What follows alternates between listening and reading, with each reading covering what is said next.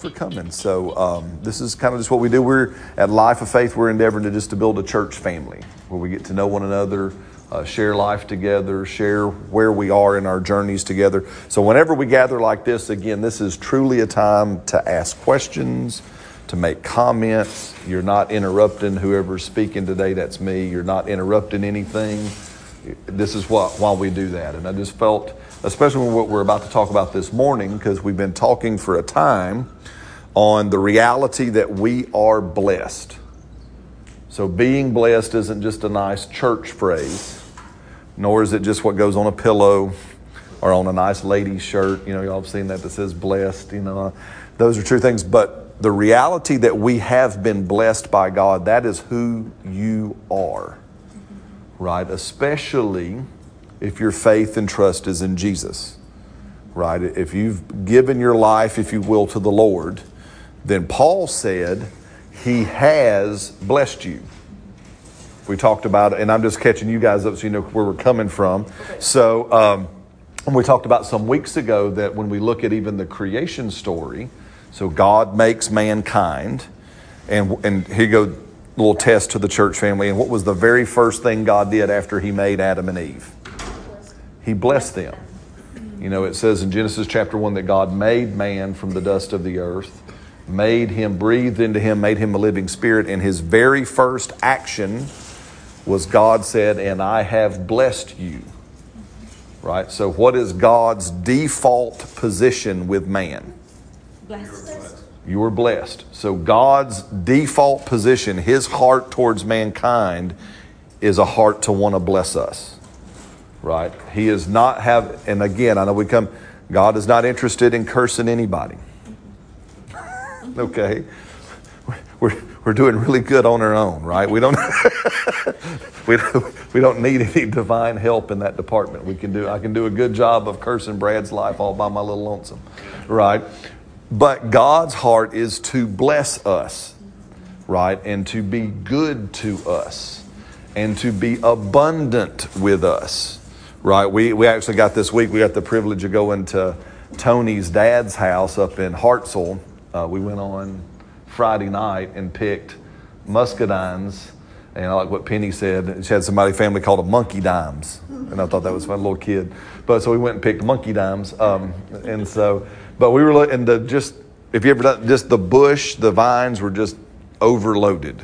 Like, I mean, one of those ones where you're, you know, you're trying to get the berries off and you got the bucket up under there and there's so many falling off and they're bouncing all over the ground and, you know, and you're trying to, you know, and we talked the whole evening about look at God's nature.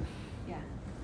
That little example is God's nature that He has in everything. He wants to be abundantly good, abundantly blessed. He wants to pour out these things upon all of us right? And so that is God's nature. That's where He begins, right? And then from there, you and I get the privilege of just managing, right? Stewarding for a good church word, but managing is our more modern word, the blessings that He gives us.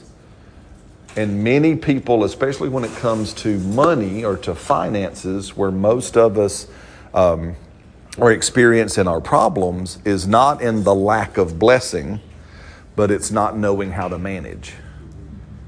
It's not understanding, okay, God is blessing me this way.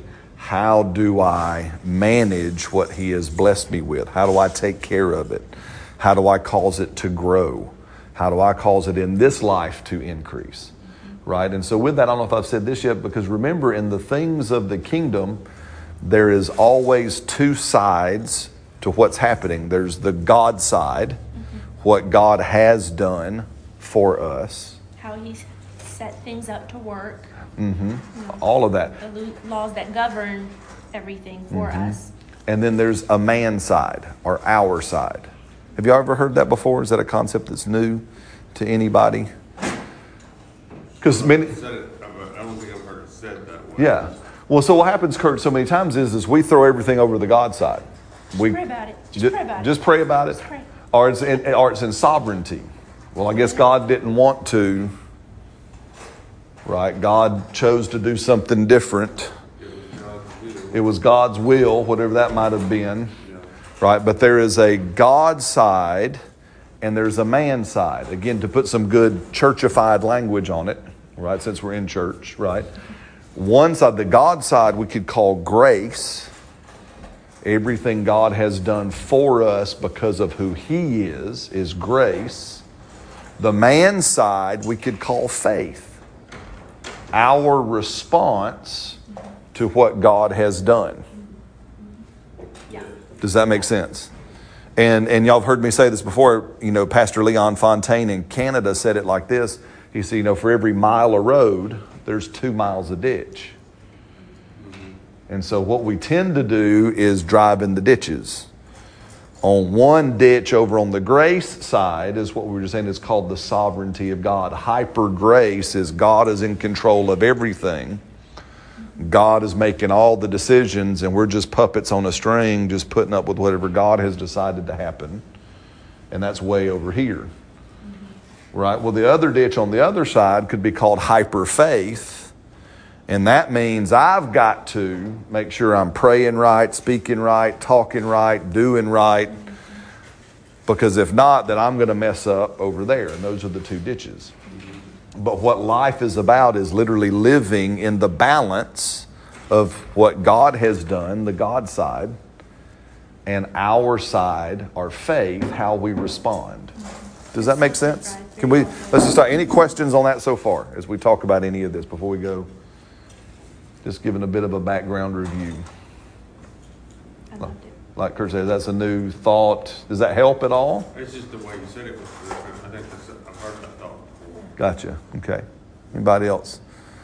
So there's a God side, grace. There's a man side, faith, our positive response to what God has done. So what we're talking about is one aspect of the fact that we're blessed is this aspect of our side of generous giving. Right? To be generous in our giving, to be consistent in our giving right? And again, for all the new people here, I'm, not I'm not going to take up an offer. We take up offerings. It's in the buckets in the back. Help yourself. You can give, right?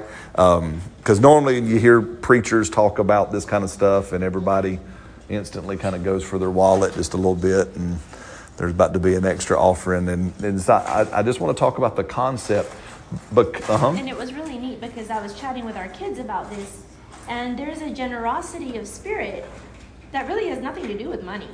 It just has to do with being generous in your spirit towards people, right? And so, for example, if you've ever raised any kiddos and they're little and they have a sibling or a cousin or a buddy and they're playing, and one of them kind of falls because the other one sort of maybe tripped them, not on purpose, generously help them. but you know, it wasn't purposeful. A generous of spirit would be like, oh, I'm sorry, come on, let's get up, let me help you up. But you have to train that into them because typically they stand there and go, I don't know, just walk away, you know. but as adults, we do the same thing a lot of times. You know, you see people in need, and it might have you might have been involved, you might not have been, and all of a sudden you're like, I'm comfortable, I'm uncomfortable, I'm just gonna walk away instead of having that generosity of spirit to go. Well, I may not have what you need, but are you okay? Can I help you? Let me help you up. Let me chat with you. Let me comfort you. Let me.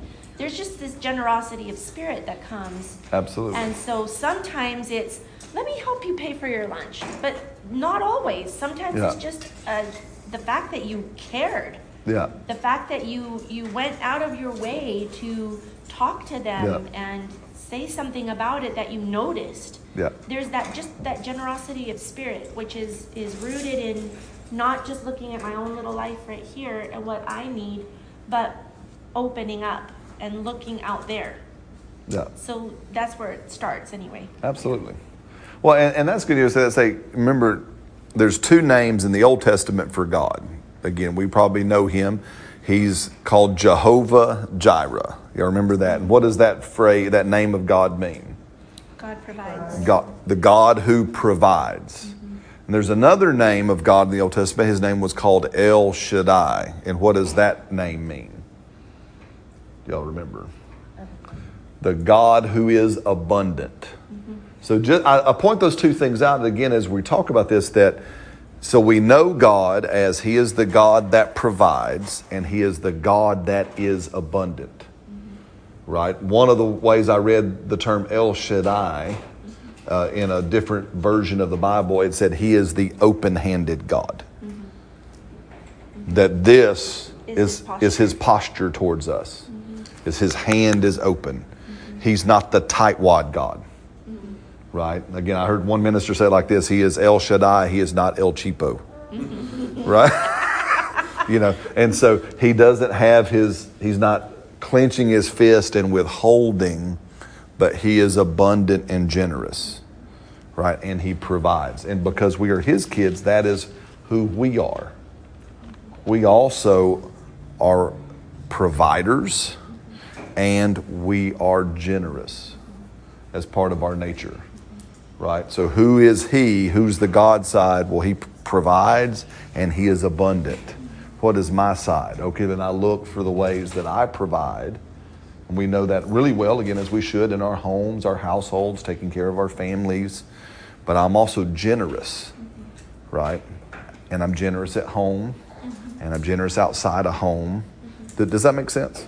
So, all of that is just a little bit of a review as we move forward, right? So here in, in 2 Corinthians chapter 8, so now let's talk about giving. Because there is a, conti- a consistent teaching throughout Scripture about giving, offerings, um, alms, tithing, all of these concepts are all throughout Scripture. But in the New Testament, Paul lays down the practical New Testament frameworks of what I'll call it New Testament giving looks like. Mm-hmm. Does that make sense? So, this is now, Paul in these two chapters is going to show us oh, this is what New Testament giving looks like. And it starts in verse 1 of chapter 8.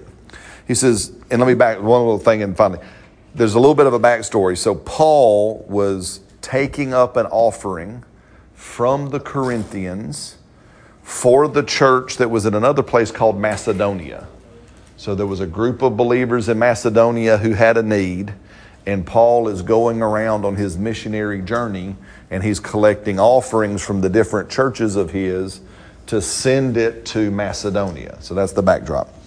So Paul says to the Corinthians, Moreover, brothers, we make known to you the grace of God bestowed on the churches of Macedonia. I'm sorry, he wasn't taken up for, for Macedonia, he was taken up for Jerusalem. He was taken up from Macedonia. That in a great trial of affliction, the abundance of their joy and their deep poverty abounded in the riches of their generosity. So now here let's answer this first question. So the Macedonian church, Paul is using them as an example. Were they poor or were they rich? says here they were poor, They were poor. deeply poor. deeply poor. So I say this to say sometimes when it comes to generosity and giving, one of the biggest excuses that we all make sometimes is, well, I don't have enough. Right? I don't have enough to give. I don't have enough. It's already tied over here.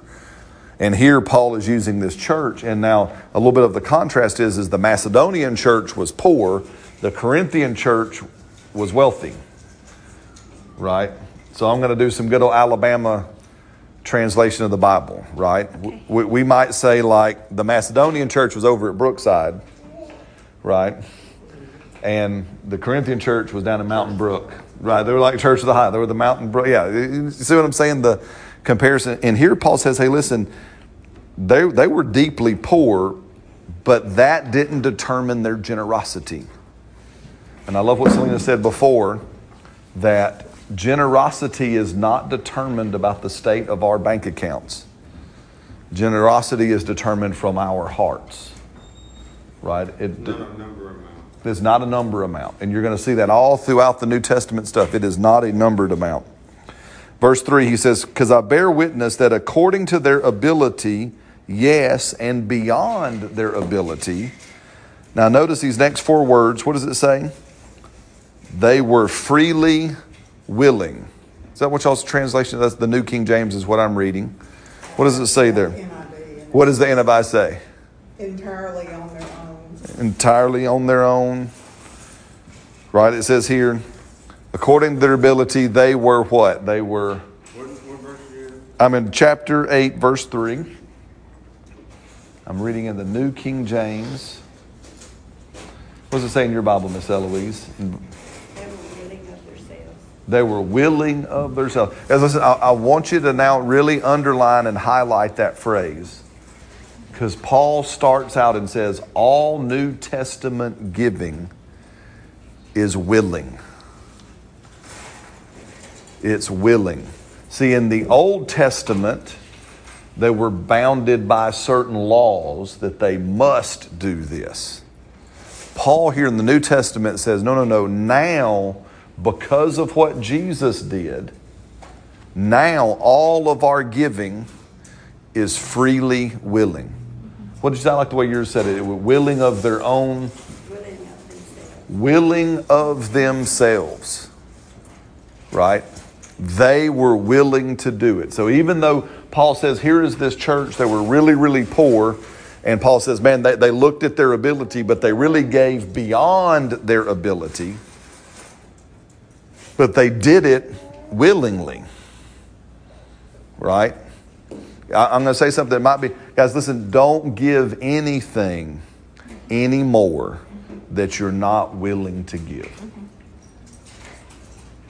Please, don't give anything to anyone or any ministry, any person, any church that you're not willing to give because New Testament giving is based on your willingness. Now, that's one side. Now, the other side of the coin is this one, right? If you haven't given in a while for whatever reason, I'm going to ask you to consider getting willing. Right. Does that make sense? Uh huh. Message version, Uh, message, uh huh. Just groups it together one through four. Yeah. The last part says they gave offerings of whatever they could, dash, far more than they could afford, pleading for the privilege of helping out in the relief of poor Christians. That's right. So they were poor, but they were giving to poor Christians. That's right. That's exactly right. Well, you read this on it says that verse 4 says, and my Bible says that the Macedonians were imploring us with much urgency that we would receive the gift and the fellowship of the ministering to the saints. This So- is way more As confusing. poor as they were, they were begging to give. That they were begging. So, so again, in our imagination, I want us to imagine this. Hey, buddy, I want us to imagine this, right? So here is this Macedonian church who Paul says they were poor. They heard about the need of the people in Jerusalem and they wanted to give. Their, their heart was, man, I, I just, I want to give. So they went above and beyond. And Paul later in this, he says, they really, Paul says, I, I really tried to stop them. Paul says, I really, really, really tried to say, whoa, whoa, whoa, whoa. So y'all slow, slow your roll down, right? No, this Y'all is, don't. Y'all- y'all don't have it. Y'all don't have it. Y'all need to stop. And, and these people were saying, no, we beg you for the privilege of doing this. So, guys, listen, that's the heart of all our giving now. And also that, the next verse says that it was totally spontaneous and out of their own idea. Yes. You know, so it wasn't brought on by somebody trying to preach at them, hey, you need to give. That's exactly right. So that's a good heart example. That's a great. So you see, this is what I want to see. This heart of New Testament giving. That's what we're we're unpacking here, right? Because I understand, and I'm just going to address all the elephants in the room. Can I? Because how many of you have, have you heard preachers reach back over into the altar and go, "You're robbing God"? Anybody ever heard a good old preacher say that? Right? You, that's right. You're robbing. Listen, you ain't robbing God of nothing. okay. All right. Does that make sense? So, again, that was spoken in a time. Now, please, I believe, should we tithe? Absolutely. Right? Should we tithe? Man, yes, we should. Right? But willingly. Does that make sense? Should we give alms to the poor? Man, absolutely. Willingly. Right? Should we just bless random people? Willingly. Right? Everything now in the New Testament is done with this because you have been blessed. Now you can actually be willing. Does that make sense? Remember, this is remember in the Old Testament. Do y'all understand? You know, y'all know why God put all those rules in place in the Old Testament. Did, have y'all ever heard or understood it? It wasn't so you would keep them. Did y'all know that? God didn't put all those things in the Old Testament so you would actually obey them. He tells us, Paul said, he put those things in the Old Testament to show us, well, shoot, no matter how hard I try, I can't do that. You couldn't remember all that stuff. You couldn't. And then on top of it, if you could, if you missed one of them, you missed all of them. So the whole point was to show us without you, Lord, I can't do this. Mm-hmm. I can't make myself right. I can't be good enough. I can't be holy enough on my own. I can't, in my own best effort, do this. Well, let's apply that to this whole idea again of giving, right? The whole point now was that they say there was all these, you got to give this, and you got to give this, and you got to give it this way, and you got to give it at this time, and you got to bring it just like this. And it was really that same thing was to be this, ah. and then you, on top of that, and you better do it. There was a little bit of that. You, now you got to do it, or you are robbing God. Well, the whole point of that exercise was to show us, oh Lord, you, you have got to bless me. You have got to do something that you, grace, there's got to be a God side. And now that we know that the God side has come in the person of Jesus, now, man, now I can be willing. Mm-hmm. Yeah. Now, now, wow, because now I'm not doing it because it's being demanded. I'm doing it because He has blessed me. Do you see that difference? Mm-hmm. Mm-hmm. Right? I really want y'all to see that. And that's now everything. That's the giving, but that's everything about Everything. our finances. Now we get to willingly go to work. Hallelujah. Hey, and that's a, I know that's a brain bender for us, right? You know, because I mean, I'll, I'll clean up my language just a little bit because there's guests here.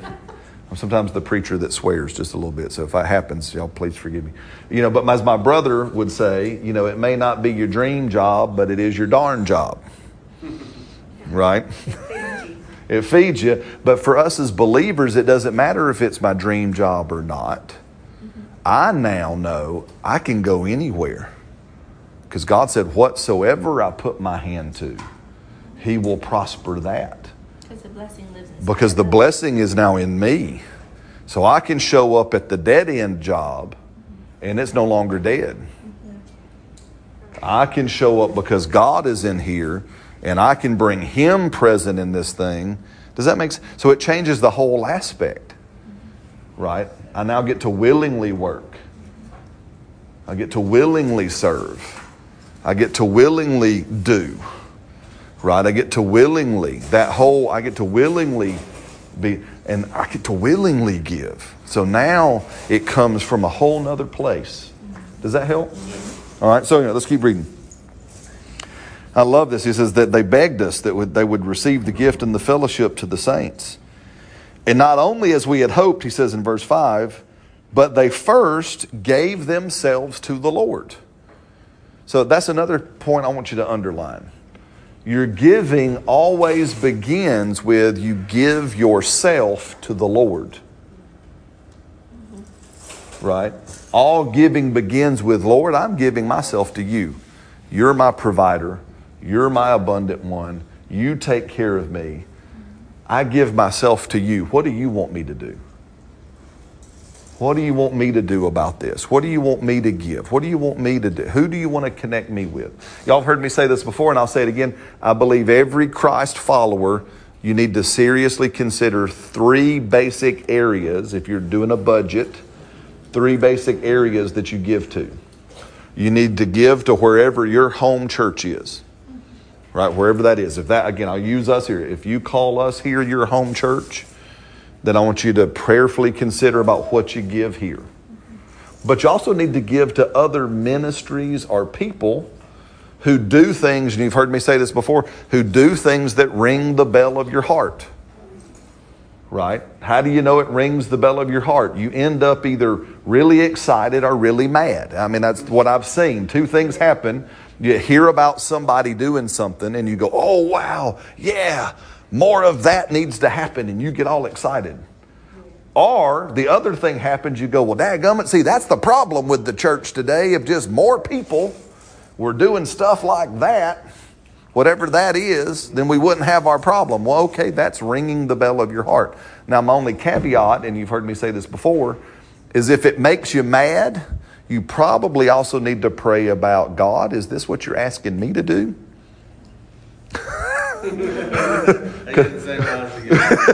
you know, you know, Lord, is this what you're asking me to do? Because this is making me mad for another reason, and it's probably because I ain't doing it.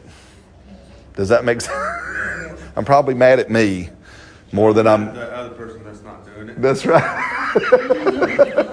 right, all that It's stuff. not doing good enough. That's right. All that stuff is there. So does that mean? But you need to give to those kind of things.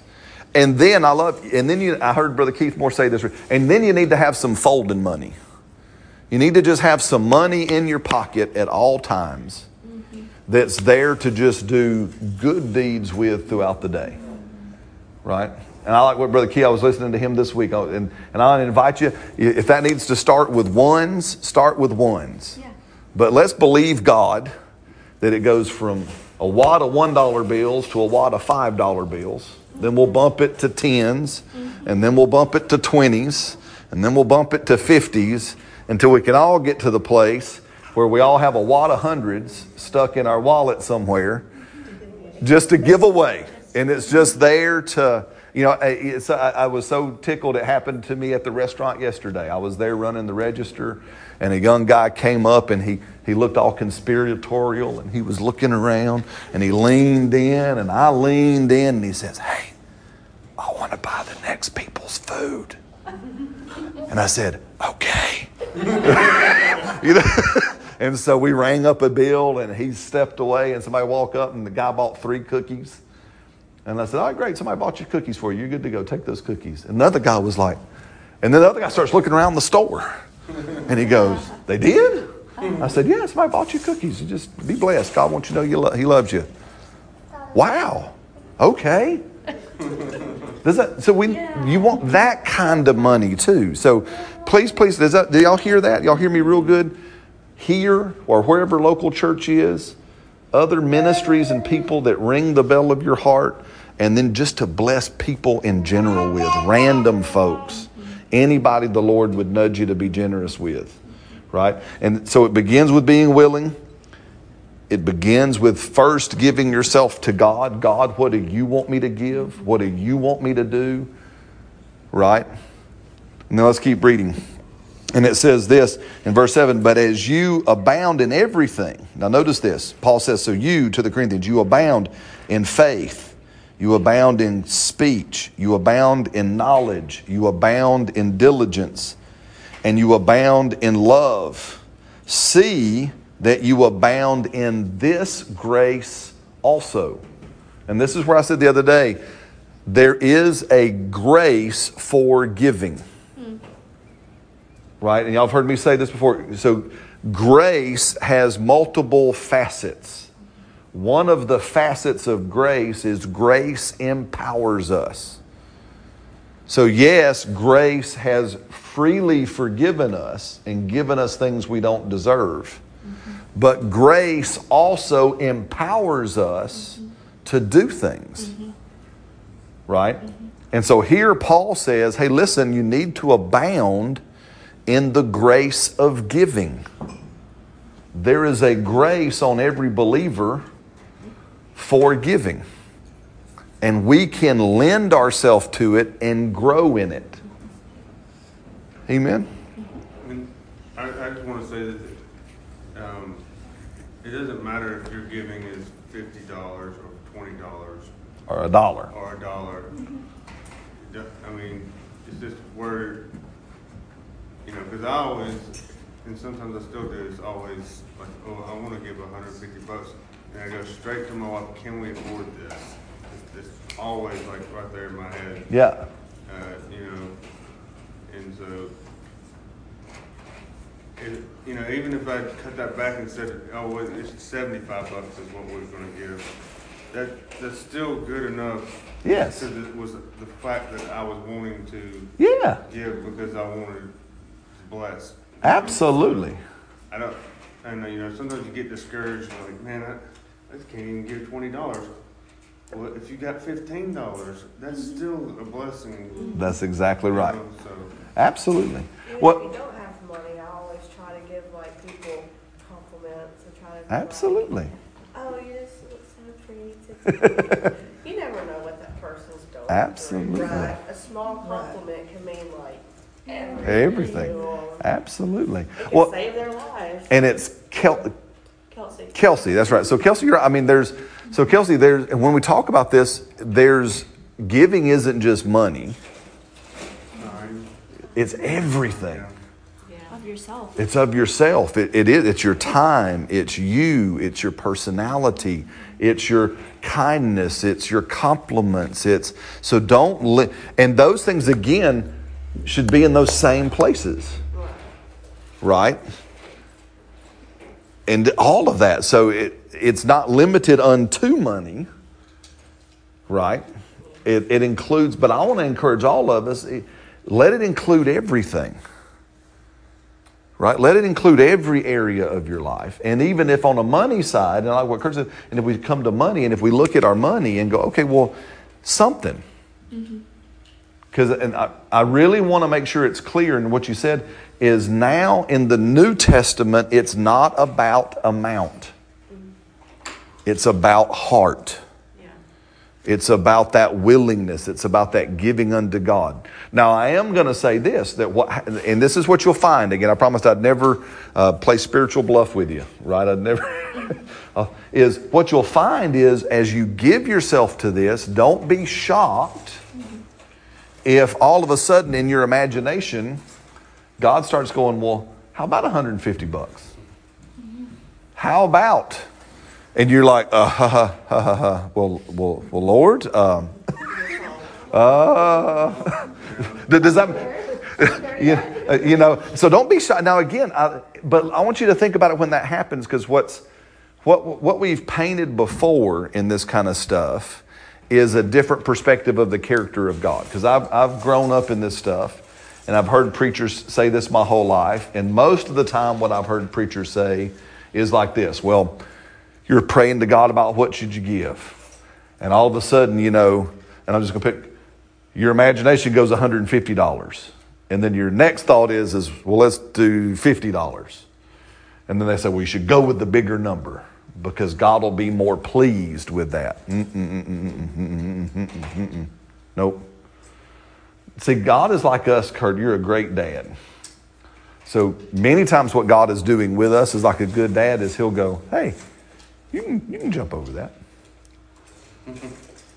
right? It, it's, it's kind of, it's kind of, it's kind of like, you know, we've tried to do this with our kids and, and still maintain a measure of safety. but they'll go, Daddy, can I jump off the treehouse onto the trampoline? And I don't recommend it. And, and, I, well, and my first is, is my first response has always been, sure. Then- Watching. He's watching. They're watching now. Mama's is not, but but our heart. But see, God will be. You can do that. Mama's response is, you should ask your daddy about that.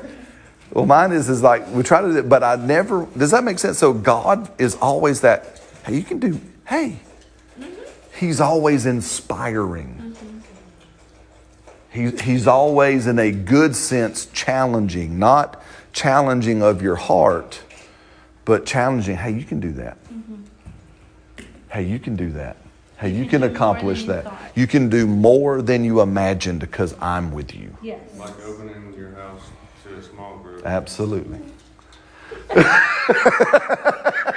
Absolutely. You can do that. Alicia's been on me. Like, I'm always like, what, our house? Yeah. That'll be hard. So- Yeah, especially this time of year. Absolutely. Well, to help her in Alicia's fears, we thought so too, and God makes it abundant. Yes, he does. Yes, he does. Because I mean, we thought that we would have a super small, you know, to fit everybody, but we've had just enough seating every time. Every time. And it's all, but it, but that's a great analogy. Yeah, it's always you can do that. See, God's heart, His. Well, Paul said it like this. Paul said, "I I press toward the upward call of God in Christ Jesus."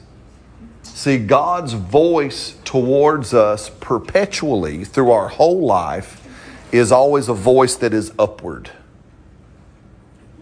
It's always a, a voice calling us further right? Always saying you can do you can do more, not because you better do more, or I'm going to be all upset. But his is always like you got more in you. There's more ability in you. Strength coach. It's just like a strength coach. You got you got one more in you. We can put a little bit more weight on that bar. I'll spot you. I'll spot you. Yeah. We'll train on that. And- And they'll say, uh, Yeah. hey, now you're Yeah, ready. put another five pounds on that thing. Come The on. thing about that is he, or a spot coach, would never do anything to cause you pain. That's exactly right. He'd never destroy you. Injure you. He would never injure you. He, he would never, just like again, like Paul, that was what was happening in this Macedonian church. They had apparently caught hold of who they were and the blessing of God on the inside of them.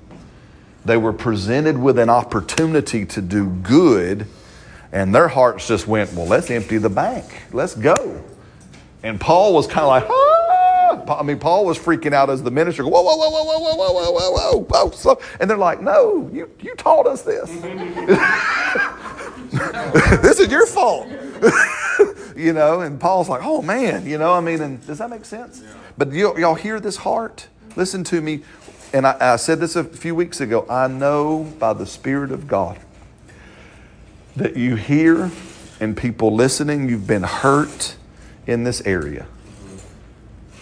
Right? I know that. And my heart in this is to say, okay, let's turn our heart back to truth. Yeah. Let's come back to here. Yeah. Right? There's always some place that you'll love more than anything else Mhm. that you'll support. Absolutely. My heart is for prisoners coming out of jail. Amen. That's so awesome. Because, Well, Albert's the CEO over that whole thing, but those men come out of prison, they don't have another stitch of clothes to put on. Mm. They don't have nothing. Mm. That's where my heart is. That is awesome. Well, Miss Eloise, I appreciate you saying that because this is what I want us to build as a church. Mm-hmm. Bring now that you've said that, I want us to bring these places of our heart here to the family mm-hmm. so that we all can hear, oh wow, well that's there. thing Saturday and raise money for all the men. And this lady, she had a son that died from drug overdose. Yeah. And they did speakers there all day long. They sold things and they raised money. And I sent an Alabama throw and a Auburn throw that I had made and quilted, mm-hmm. and they auctioned them off. That's awesome. Well, it if all you got goes another back. Well, well, see, and those, but Miss, Eloise, but for real, okay, I'm glad to hear that. Please oh, give me that information. As you guys have things that ring the bell of your heart, please know that's part of what we want to do here at the churches. Have those things available. Oh, this is out there. Because I guarantee you, you're not the only one. Yeah. And- They accept men that's been homeless, no place to go, uh, people that have been on drugs and need to get Yeah. out. And then some of the prisoners in jails are sentenced to him. Oh, wow. their time. And then a lot of them coming out of prison just come there because nobody wants them. Amen, Grayson. That's right. Amen. Let me just look at this for awesome. Well, let's keep walking through. That's so good. This is helping. Yeah. And any okay, good. So let's keep. We looked at this. We're just going to keep reading through verse eight, chapter eight, verse eight. So I speak. Now notice what Paul says. I speak not by commandment. Do y'all see that? Mm-hmm.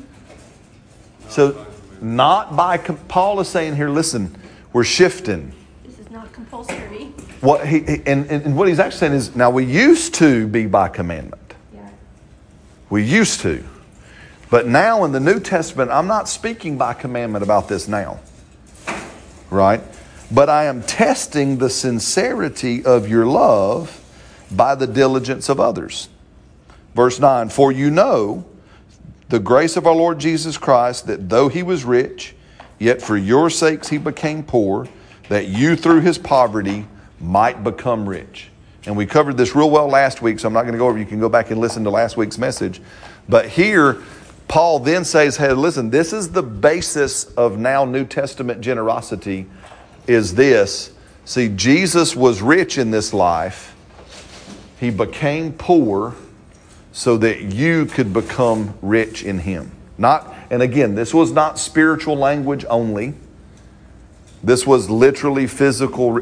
Jesus was wealthy in this life. He gave it up for you and I. He exchanged his riches for our poverty on the cross so that as we believe in him, he takes our poverty and lack and he gives us his richness in this life. Does that make sense? Okay? And I know that sometimes that can be very misconstrued. Are we talking about being greedy? No. No.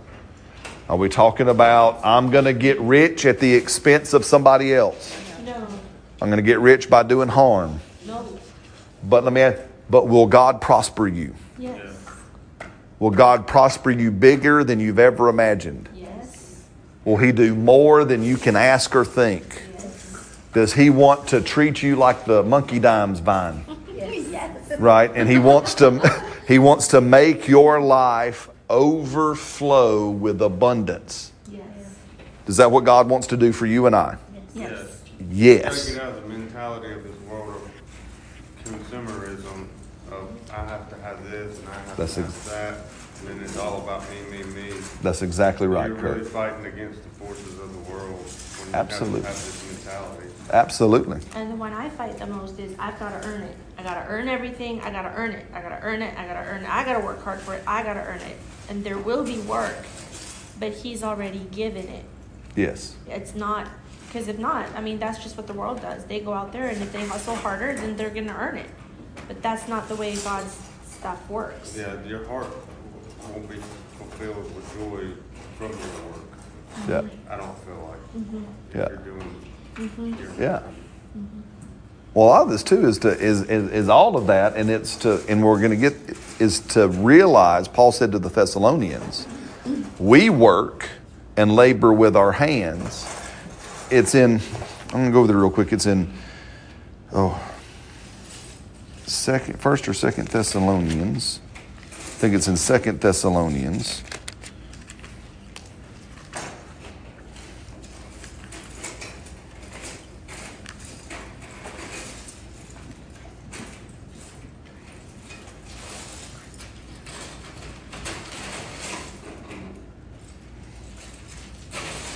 Well, let me, I- I'm just going to read this, okay? and We'll go from there. Second Thessalonians chapter 3, because there is a balance of this of work.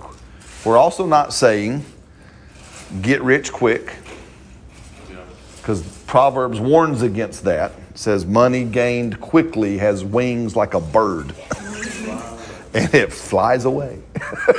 right? We're also not talking about we do nothing. So we're not talking about socialism where we all sit on our duff and God just pours out money from heaven and sends little doggies with bags full of money in their mouth and all that kind of stuff. Notice this. Chapter 3, verse 6 of Second Thessalonians.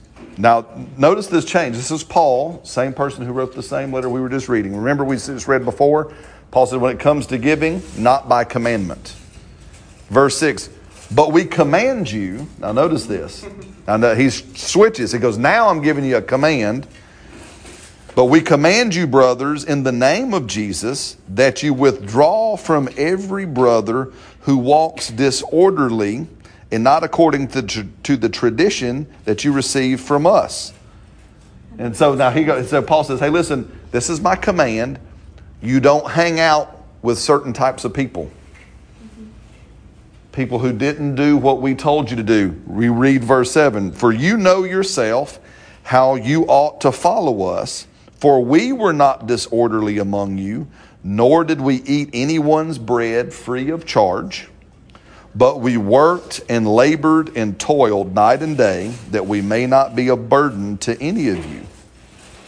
Does it matter that you're talking to a different group of people? It doesn't matter in this case, no, because this is all in. But notice, Paul says, hey, listen, here's my command. You don't hang out with lazy people. That's what Paul, that's what Paul was at. You don't hang out with moochers. People who work eh, or don't work and want everything. See, because what had happened in Paul's day here in the New Testament, a little bit of stuff, is they had the church had developed a bit of the Roman culture. So in Roman culture, it was heavily socialist. One of, and you can go back up, one of the downfalls that caused the Roman Empire to fall was the citizens had become dependent on the government to give them daily food. Like the king, Not that was the empire. It was think just socialism. Rome began to just give out free food, free money, free stuff. You didn't have to pay for it. That are happening Oh, it sounds it sounds familiar, right? And so all this, and you find out, Miss Eloise. Now, here's the thing: not not to get overly political, but of all the great empires in human history that fail, all of them fail, and all of them. One of the reasons they fail was this very reason. They got into socialism. They got into supplying free stuff with no work, and their, and their civilization failed. Right? Well, here Paul says, hey, I give you a command don't hang out with people who do that. Don't hang out with lazy people.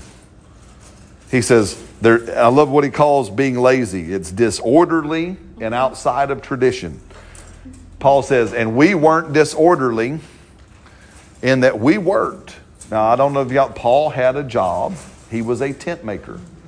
Paul created a business and a skill where he could travel and take care of himself in ministry. And Paul tells the people, he says, hey, listen, work, right? Don't eat anybody's bread free of charge, right? But we worked and labored and toiled night and day that we might not be a burden to you, not because we didn't have authority, but to make ourselves an example of how you should follow us. Mm-hmm. Now, Paul said it's not that we didn't have a, a right to say, hey, we're coming here, we're bringing you the word of God, you should take care of us. Mm-hmm. But Paul said, I wanted to be an example for you, so I went out and got work. Mm-hmm. Because this is what this is what good church tradition is, is we work. For even when we were with you, we commanded you in this if anyone will not work, neither shall he eat. Mm-hmm. Right? For if you hear that for we hear that there are some who walk among you in this disorderly manner, not working at all, but are busybodies. right? Now, those who are such, we command and exhort through our Lord Jesus that they work in quietness and eat their own bread. So he basically says, We command all these lazy people go out there and get you a job and eat, you, eat your own bread. Quit mooching off of people. But as for you, brothers, do not grow. Now, notice this, this sounds like something we read just a few weeks ago. But for you, brothers, do not grow weary in doing good. What's that doing good he's talking about here? Mm-mm. Not in this context. What's he talking about here? We've just been reading it. What's the work? Do, that's right. If you're lazy, don't. He says, do not grow weary in doing good. And the good here he's talking about is your work. Don't get weary in doing your job. Does that make sense? Just- y'all, y'all looking at me like a Yeah. like brother. Y'all looking at me like a cow at a new gate. Y'all all right? This is good. Everybody- right? Again, you're good. Amen. Family, I told them work or. That's right. Does that make? So we work, and it's a good. And if and notice, and if anyone does not obey our word in this letter, note that person and do not keep company with him. Now, this is one of only two times in the entire Bible where Paul actually says, "Hey, don't hang out with that person. Don't hang out. with now just don't hang out with lazy Christians." Mm, not just, because some of the world out there, they don't know any better. yeah. He's talking to believers. He's saying, don't hang out with lazy believers. Yeah, there's some in every church. Every church. Sucking out all they get. That's exactly right. Don't hang out with lazy believers. Hey, I love this. That they may be ashamed. I mean, Paul is. Paul is just like, you should be ashamed of yourself, right? Why? You lazy and not working. Yet do not count them as an enemy, right? So he says, don't hate them. Don't treat them like an enemy. You had to put that in there. just- Yeah. But admonish them as a brother. So we should look at them and go, hey, how's work coming? Oh, I'm working. What? But you need to get you, let's get you a job. Let's go make it. I will help you. Yeah, I'm going to admonish you like a brother. They're hiring over at my place. Come on over. Mm-hmm. Let me help you. Now may the Lord God of peace give peace in every way, and the Lord be. And there was one in here, and, and I have to find it, but we read through that.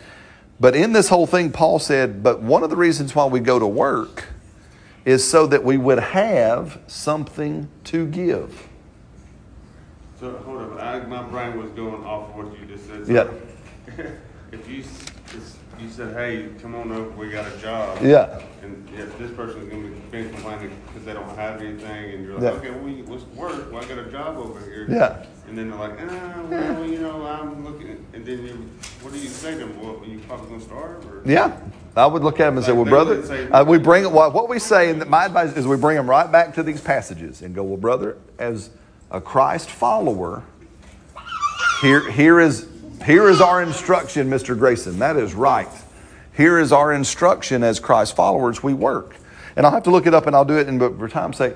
But in Paul, one of his letters, he said, and the reason why we work for believers, one of the primary reasons we work is that we would have something to give.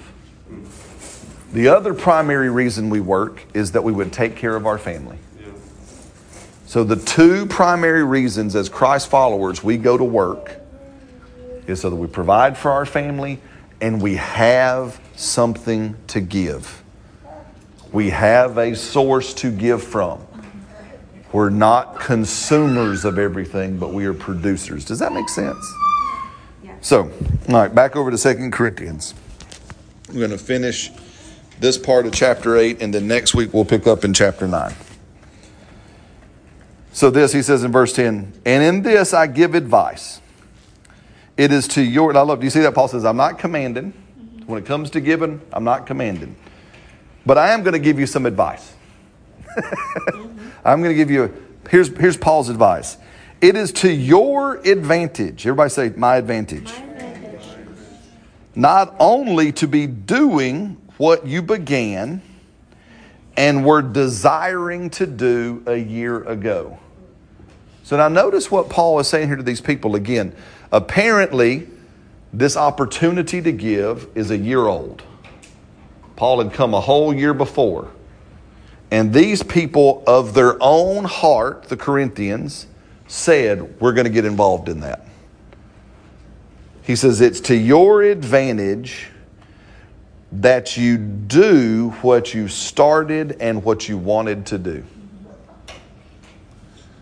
So, who is the source? Who starts your giving program? I do. You do. Did y'all hear that? Paul here says, You are the motor of your giving program. Whatever you have started, you have begun, and you were wanting to do. Right? The message Mm-hmm. says right here, it says, once you have made that commitment, it's clear, you do what you can and not what you can't. That's exactly right. You do what you just, and we're going to look at this. So if you're taking notes, I found in the passages we're going to read, we- we've been reading it today, we're going to read it and finish it next week. But here are the six components, and y'all help me come up with a better word. Components of New Testament giving. I don't know if there's a better word. I'll read them and you tell me if there's a better word. Right? The first component we've already been reading about is your willingness. Component number one. The ingredients, maybe the ingredients, the, the parts that make up New Testament giving. Number one, and these are in order that I saw them in Scripture of priority.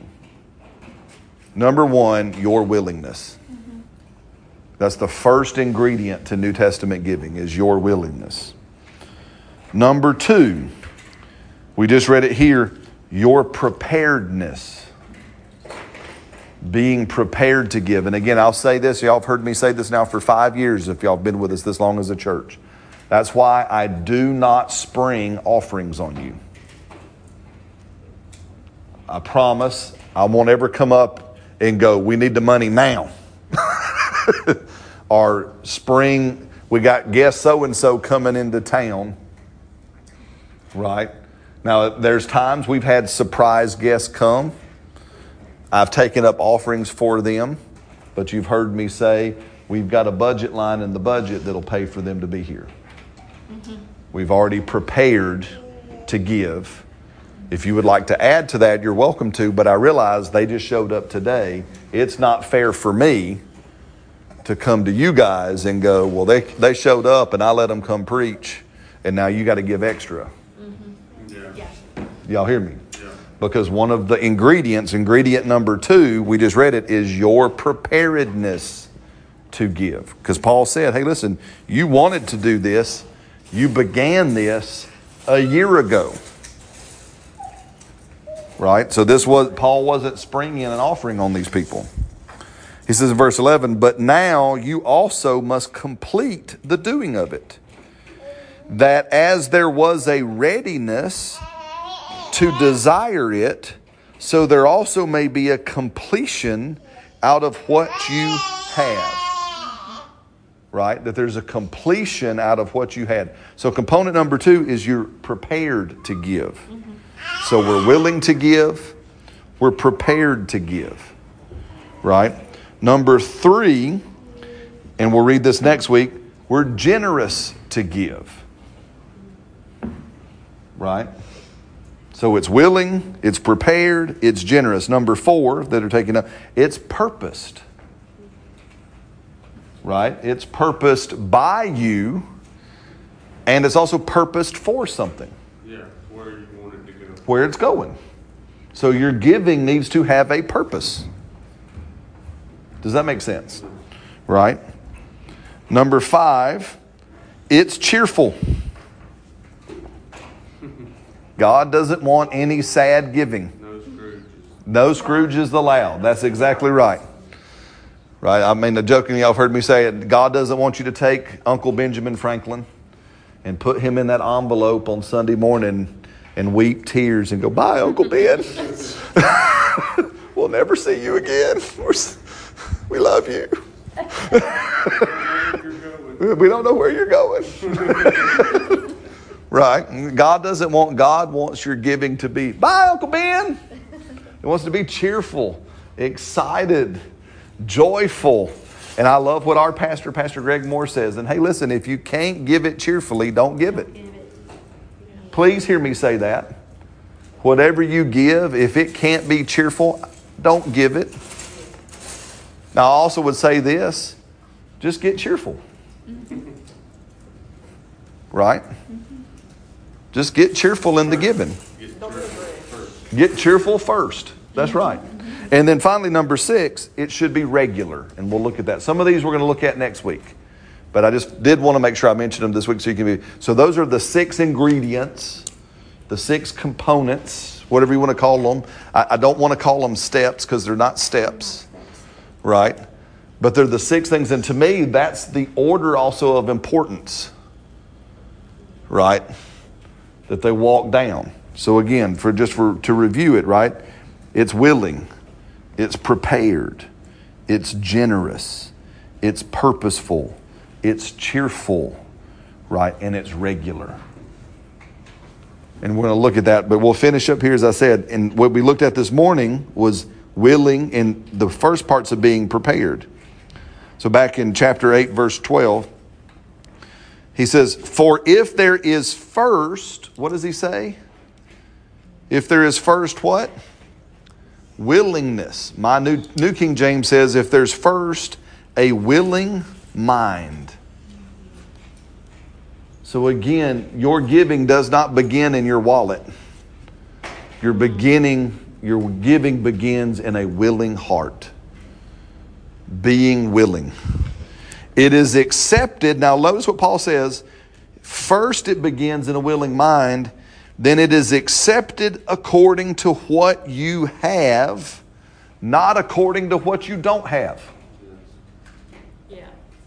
So please hear me. I'm going to address another error. If you've ever watched, unfortunately, any television preachers, do not, do not, everybody say, do not. Do not. Do not. Everybody say one more time, say, do not. Do not, do not. Can I say that woman? Just don't give on credit. Meaning, I've heard so many preachers, well, if you don't have the thousand dollars today, that's okay. Just give the thousand dollars on your credit card and God will supply. That is false teaching. In other words, I'm taking your money. Credit cards come from the amen. But listen, do not, God doesn't want your credit. Because again, God is not interested in the amount, God is interested in your willing heart. So I've got $5 I can willingly, cheerfully, gladly able to give today. That outweighs $5,000 given unwillingly, unprepared, out of manipulation, out of even whatever. Does that make sense? Because that's not what God wants. Paul says that. He goes, This is my advice. Give based on what you got. What and, and I love that. Y'all hear this? That Paul saying it doesn't. Uh, he he actually kicks it out of the realm of amount, and he brings it right into the realm of the heart because $5 given from a willing heart outweighs a larger offering in quantity given from an unwilling heart. Do y'all hear me? Do y'all? So it begins first with a willing heart. Next, it goes to, well, what am I able to do? Where am I able to give?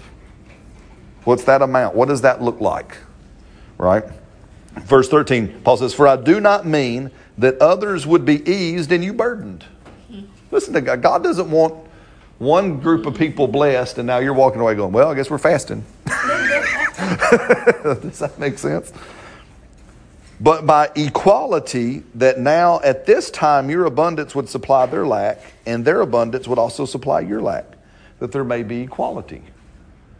Here, Paul actually talks about real equality. Hey, you have an ability to give now to bless this person, this ministry, this whatever over here, right? The equality part is, is one day they'll do the same. Everybody is now the same. God wants equal giving. He does not mean equal amount. God wants equal heart in giving. Because see, if if I'm able, for example, if I'm able to give hundred dollars willingly, cheerfully, because that's what I'm able to do, but again, maybe Kurt, he's able to give fifty dollars, but he's giving it from the same heart, he's giving it from the same place, then now our offerings are exactly the same. Do you see that? Yeah. Now we're actually practicing real equality because he gave from what he could from his heart. I gave from what I could from my heart. We both gave it first and foremost to the Lord, from our heart to him. And God looks at that and goes, same. Same. Does that? Anyway. Amen. As it is written, and we'll finish here. As it is written, he who gathered much had nothing left over, and he who gathered a little had no lack. Right? And here he says, there's that thing, but listen, it's y'all hear it's about heart. So what we're going to do now, and we always want to, to give an opportunity to respond to this from a heart level. Again, we give here as a church. There's the offering buckets if you want to give. Those that give regularly, you give. Some of you give in cash. Some of you, like Selena and I do, we give using the text stuff. We have different ways to give. I want you this morning, and Selena, I'm just asking you, I just want you to play, I want a thank you song this morning, please. Selena's going to play this song that she wrote. I want you to just listen. We're just going to sit here. But this morning, what I want us to do is again, if you're here and, and for whatever reason you've struggled with this concept of giving, right? You've struggled with this because, again, maybe you come from the place, like I said, you come from a place that there was hurt, there was abuse, you've seen things done wrong, right? Or maybe you come from a place and you just didn't get it, all right? Or, or whatever. I know there's, today, this morning, what I want us to do is to say, Lord, first, I give myself to you, right? I give my finances to you. I give how I make my money to you.